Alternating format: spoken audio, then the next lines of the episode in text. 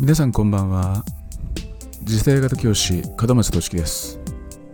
門松俊樹はハンドルネームです。次世型教師が教育を変える。今回は第26回。ただ仕事に打ち込むだけだと人生が見えてこない理由。このテーマについてお話しします。では早速いきましょう。この記事では私が教師として採用されてから現在に至るまでの道のりを振り返ることで得られた気づきについて書いていきます。目的は教師であり読者であるあなたにキャリア構築という視点を身につけてほしいからです。教師という仕事は日々多くの生徒と向き合いながらせわしく流されていく宿命を背負っています。その時々で得られる喜びや達成感は言うまでもなく大きいものですがそのような思いは翌日から押し寄せてくるさまざまな出来事によってすぐに過去のものになっていきます。3月に卒業生を送り出したら翌月に新入生が入ってくる。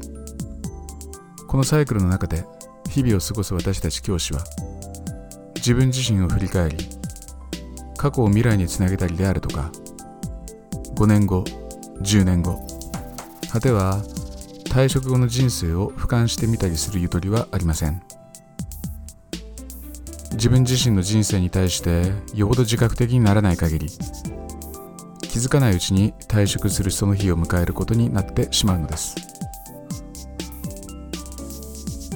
今まで28年間教師を続けてきた私ができることは自分自身の歩みを振り返り当時の思いに向き合いながらあなたに対してメッセージを送ることです。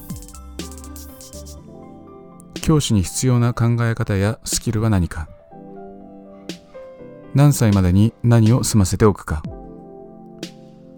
主にこの2点についてあなたにお伝えしていきます。